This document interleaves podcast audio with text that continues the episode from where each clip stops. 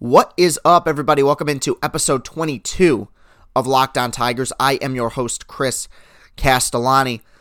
Well, episode 22 and also game 22 on our list of the top 25 best games of the last decade. This one coming to us from September 25th, 2014.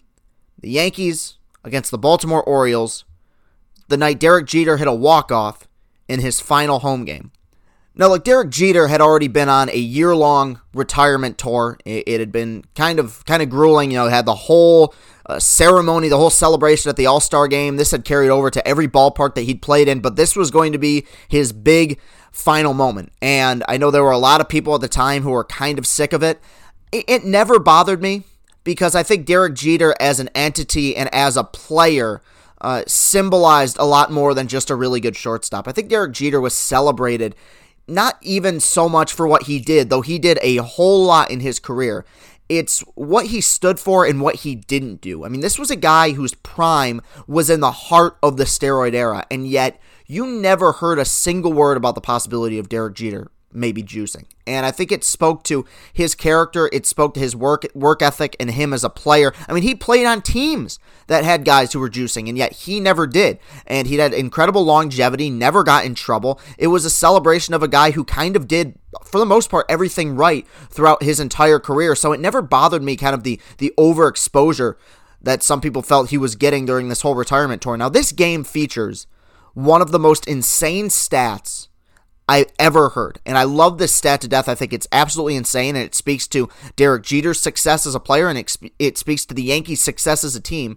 The game we're about to talk about is the only home game Derek Jeter ever played in which the Yankees were mathematically eliminated from the postseason.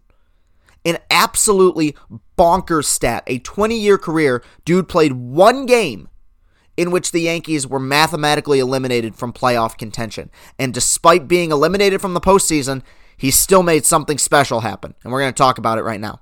I mean, this game in the grand scheme of things was a, a, little bit meaningless. The Orioles had already clinched a postseason berth. They'd already clinched the division, had an awesome season in 2014. The Yankees were out of the postseason, like I said.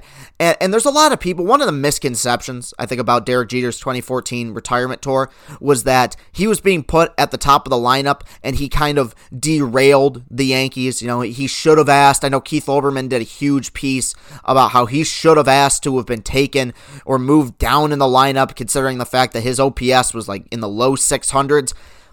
That would be a, a, fair assessment if this Yankees team had a really good offense. This was the worst Yankees team probably of the last 25, 30 years. This offense was putrid. They didn't have a single starter with an OPS 750 or above. Their best guy was Brett Gardner, who had a 749 OPS. This was a bad offense. Pitching staff, not even that great either. You had uh, Hiroki Kuroda, who started this game, who was far and away their best pitcher that season at age 39.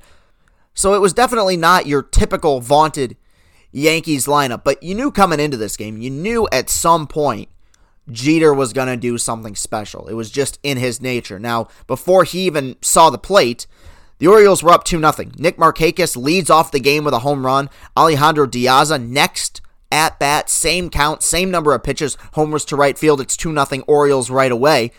This was a really good Orioles lineup. I kind of forgot about this, and I shouldn't have because they swept my Tigers like a week later. But this was a very potent lineup. They didn't have any starting pitching that was worth anything, but they had a really good lineup and a solid bullpen. Now you go to the bottom of the first, Yankees already down 2 0. Brett Gardner leads off with a single. Derek Jeter on a 3 1 count, doubles to left center. Gardner scores, and you're thinking, okay, is that it?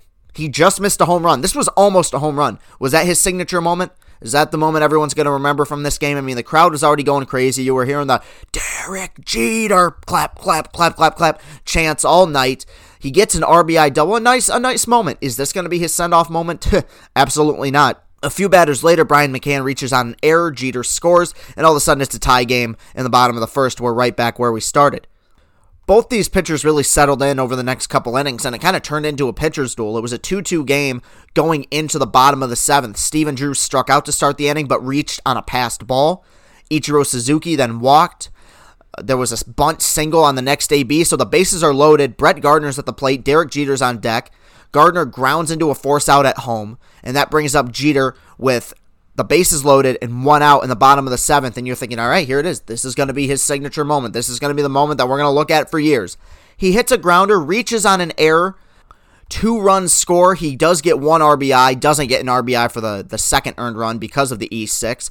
But you're like, all right, there it is. Derek Jeter's going to have the game winning RBI in the bottom of the seventh inning in his final game, a storybook way to end his, his storied career here at Yankee Stadium. Brian McCann hits a sac fly in his next at bat. It's 5 2 Yankees going into the bottom of the seventh. It would stay that way going into the top of the ninth. David Robertson would come on to close it out. Obviously, this is his first full season as a closer after Mariano Rivera ended his legendary, what turned out to be a unanimously Hall of Fame first ballot career Robertson took over those big shoes and had a, a pretty good season in 2014. 39 for 44 in save opportunities and ERA just above 3. You know, he had been not completely locked down, but pretty darn close. One thing that goes completely overlooked in this game as well is Hiroki Kuroda had a phenomenal outing. Eight innings, three hits, two earned runs, zero walks, and nine strikeouts. Outside of those two home runs that he gave up in the first inning, he was almost flawless. Only gave up one more hit after that. And he would have been, you know, one of the stars of this game, but it goes completely overlooked because of what happens next. David Robertson comes in to try to close this thing out in the top of the ninth. He walks Nick Markakis, strikes out Alejandro De Aza. Adam Jones then hits a home run to left field. So it's a 5 4 game. Nothing to be super concerned about. Nelson Cruz up at the plate. He's always just a, a demon to deal with. You strike him out, so they're one out away. Steve Pearce coming up to bat. The crowd is chanting Derek Jeter's name. Derek Jeter had tears in his eyes. I mean, it, he's one out away from finishing out his career at Yankee Stadium. The place is going absolutely nuts. They're ready to celebrate. He's going to do the whole send off, walking around the stadium, shaking hands, kissing babies. This is going to be his whole final send off. And on the first pitch to Steve Pearce, home run to left field, all of a sudden it's a tie game. JJ Hardy would fly out next at bat, but we have a bottom of the ninth to play. I mean, all of a sudden, this game, which seemed like it was over, much like many games on this list, there's this huge unexpected twist, and it's a 5 5 ball game, and Derek Jeter is due up third in the bottom of the ninth inning. Do you hate stepping on the scale? Well, maybe it's because you haven't met the right one. A company called Withings produced the world's first smart scale and they are still the best. In fact, Tom's Guide rated Withings Body Plus the best overall smart scale in 2020. If you are looking to lose weight, willpower is key, but so is having the right tools. Withings smart scales are known for durability and an exceptional user friendly design. Step on and data from every weigh in syncs automatically to the free app for iOS and Android via Wi Fi or Bluetooth.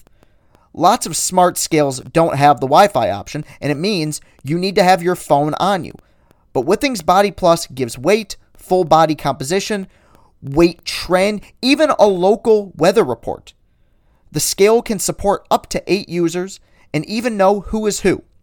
So here's the deal you can get 25% off a Withings Body Plus right now at withings.com for a limited time. Go to withings.com, W I T H I N G S.com backslash MLB to get 25% off Body Plus Body Composition Scale. That's W I T H I N G S.com backslash MLB to get 25% off Body Plus Body Composition Scale. All right, so we get to the bottom of the ninth. Jose Pirela due up first. He singles to left field. Antoan Richardson pinch runs for Pirela. Brett Gardner comes up. He hits a sac bunt back to the pitcher. He throws to first. So Richardson goes to second, and that brings up Derek Jeter. And you're you're just thinking in this t- at this moment like this has got to be too good to be true. I mean, there's no way he's going to possibly do this. A walk-off single potentially in his final game would be just unbelievable. It'd be, it'd be an iconic baseball moment. Now, I do remember some people in hindsight saying that Buck Showalter should have walked Derek Jeter in this moment. And the only reason he would have, outside of just being an absolute jerk, the only reason he would have was because he was afraid of the moment. I mean, there was no reason to walk Derek Jeter in this moment. Derek Jeter had a 617 OPS in 2014. You know, this guy was not a force. The only reason you would have been walking him was because you're afraid of the moment and you're afraid of the name, not necessarily the player you're going up against in that moment. And not to mention the three, four, and five hitters were due up next. And you had a right handed pitcher on the mound and you had a lefty in Brian McCann, or actually a switch hitter in Brian McCann, who was going to bat left in the next at bat, due up. So strategically, it wouldn't have made a whole lot of sense anyway. And I think it was one of those kind of hindsight things people looked at. But I, I don't think Showalter ever considered walking him. Showalter actually managed Jeter the very, very early stages of his career. So with the crowd on their feet, Jeter came to the dish, and on the first pitch he saw from Evan Meek, this happened. Meek deals base hit to right field. Here comes Richardson. Here's the throw from Markakis. Richardson is safe. Derek Jeter ends his final game with a walk-off single. Derek Jeter, where fantasy becomes reality. Did you have any doubt? That is a great, great call by the always reliable Michael Kay on the Yes Network in New York City. Phenomenal stuff there by a great broadcaster. And yeah, this was this was a moment that is uh, engraved in our in our minds forever. Derek Jeter with a walk off single in his final home game. I mean, it was surreal. You could see him crying. I mean, Derek Jeter was never really very emotional in terms of his playing days, but it was obvious that this meant a lot to him. And you know, you had so much iconic imagery from this game. His, I believe it was his nephew, that great gif of him tipping the, the respect cap to him after the walk off. I mean, so many great moments. And it just shows, you know, when people talk about, oh, the baseball season's too long, there's so many meaningless games, it just goes to show those people are full of it because this was, for all intents and purposes, a meaningless baseball game. The Baltimore Orioles had already clinched the division. They already knew where they were going to stand in terms of playoff seeding. They had nothing to play for. The Yankees were out of the playoffs. In a weird way, that probably might have been better off losing, to, you know, to try to uh, affect their draft position if they cared about that. I don't know if the Yankees do. They've drafted pretty well over the years, especially recently.